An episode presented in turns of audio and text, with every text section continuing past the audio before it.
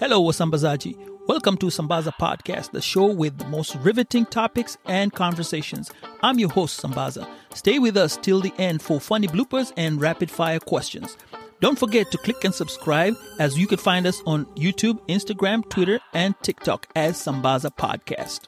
Did I mention that we are on Apple, Google, Spotify, or wherever you listen to your podcast? With that said, Wasambazaji, let's get this show started. Here we go.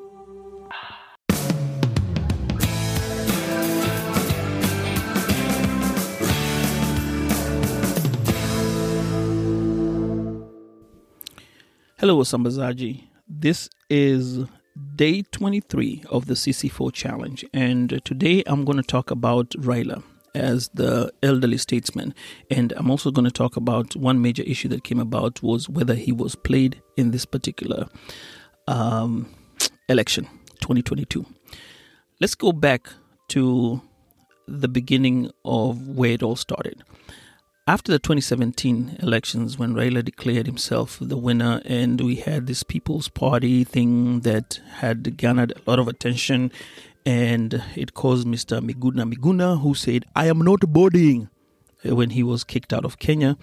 And this was because of his fracas uh, regarding his citizenry. And, well, after that, there was a lot of tension in the country. So, um, at this point in time, the president decided one day to hold a press conference and say that he is going to partner with Raila Odinga and become a sort of, um, you know, have this type of uh, uh, coalition, so to speak, quote unquote, that they were going to work together as a government and make sure that everything goes smoothly and we would have. Um, you know, um, a much more better Kenya at that time. They also went for something called the BBI, which to me, I never followed about it. People say it's a good thing, some say it's a bad thing. Uh, I am yet to follow up on that. Well, we lost money because we tried to figure it out, bring it into parliament, and see if we win it, and it didn't work out.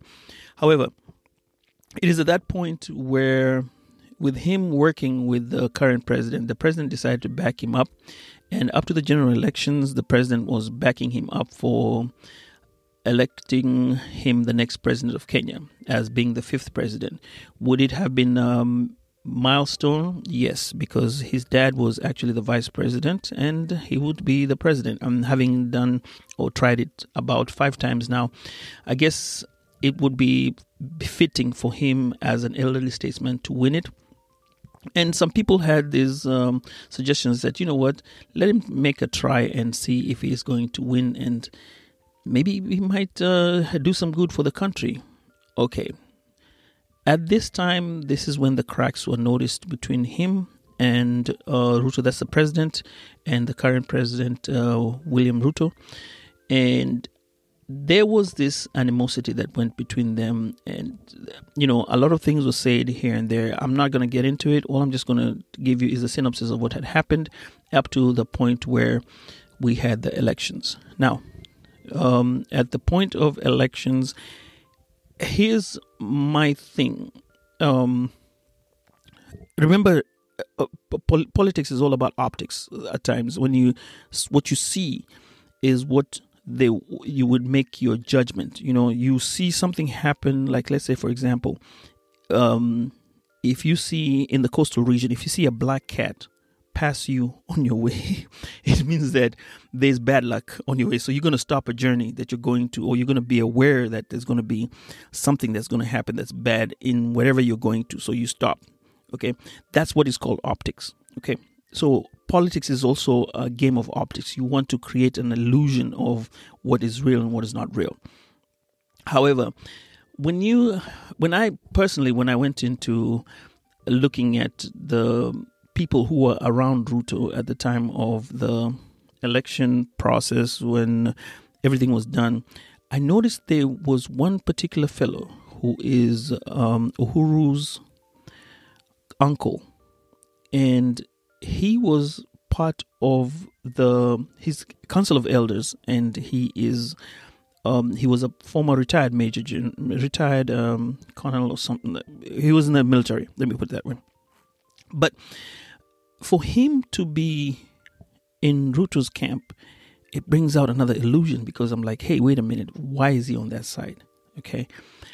That brings about the idea that maybe Ruto and Uhuru were just trying to play optics with the Kenyans, trying to make you know this idea of hey, Raila is here, we're trying to give him that part, and then play this game whereby um, he's the victim, and then people feel sorry for um, Uhuru and go ahead, not Uhuru, but Ruto, and go ahead and vote for him.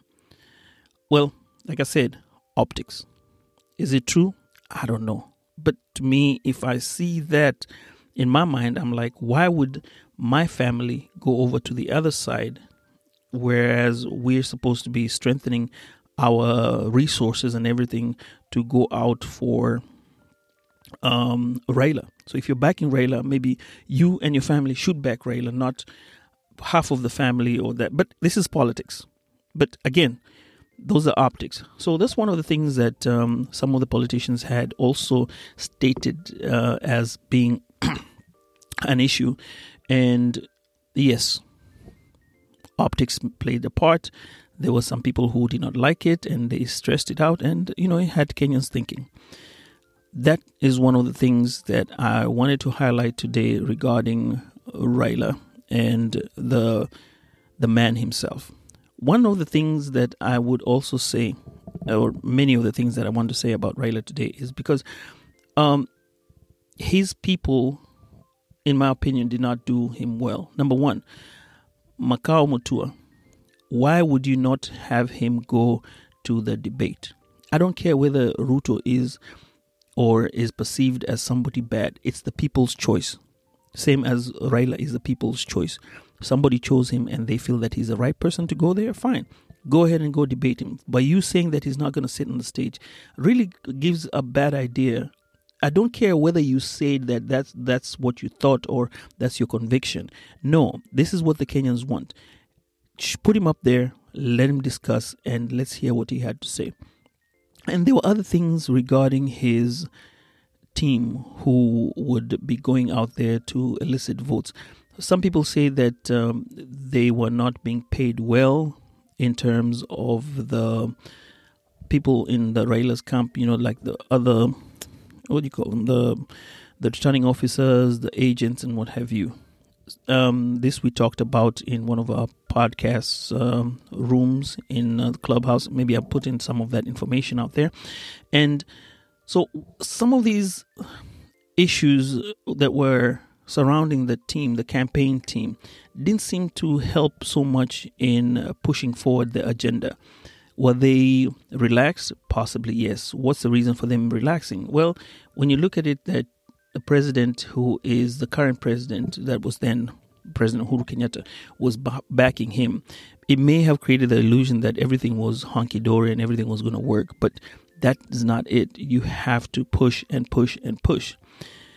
Other things uh, that I also may have said, quote unquote, may not look good on him was the fact that at the point where the results were being um, uh, read out with Mr. Chebukati of the IEBC reading them out, he should have been there as a statement and as a statement and also you know if you're going to say no to the elections fine but just be there for every kenyan to see that okay fine you've accepted the results you give him a handshake you tell him congratulations after that, you go back and say, okay, fine, I did congratulate him on stage. However, I feel that I have won. Go ahead and file your petition. What does that create? It creates an idea of the fact that you were there to accept the results, sit in there, take the heat, and go from there. That is my other um, thing that I did not like. Final thing was again on the day of his inauguration why would you leave the country and not show up? If the president showed up, why wouldn't you show up? You were the major person there and in good spirit. You know, and for me, I would say show up, brace everything. People will still love you. You lost, yes. It's not about the loss. You are an elderly statesman. People give you your respect as Kenyans. You get your respect.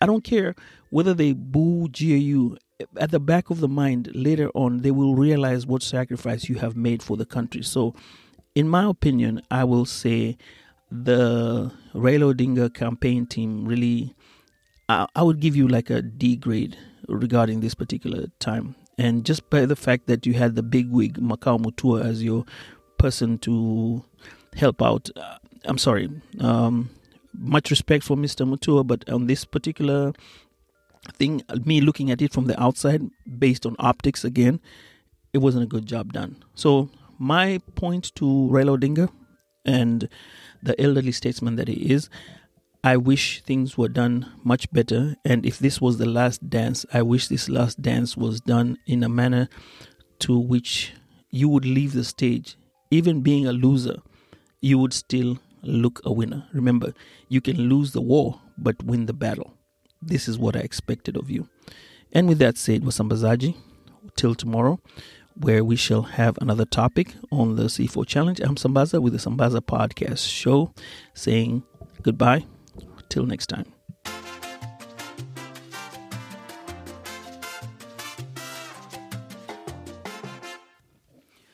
Well, okay, that concludes our show for today.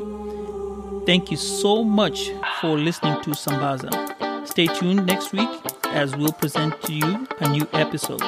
Meanwhile, let's chat through Instagram and Twitter at Sambaza Podcast. Or you can send me an email via Sambaza Podcast at gmail.com.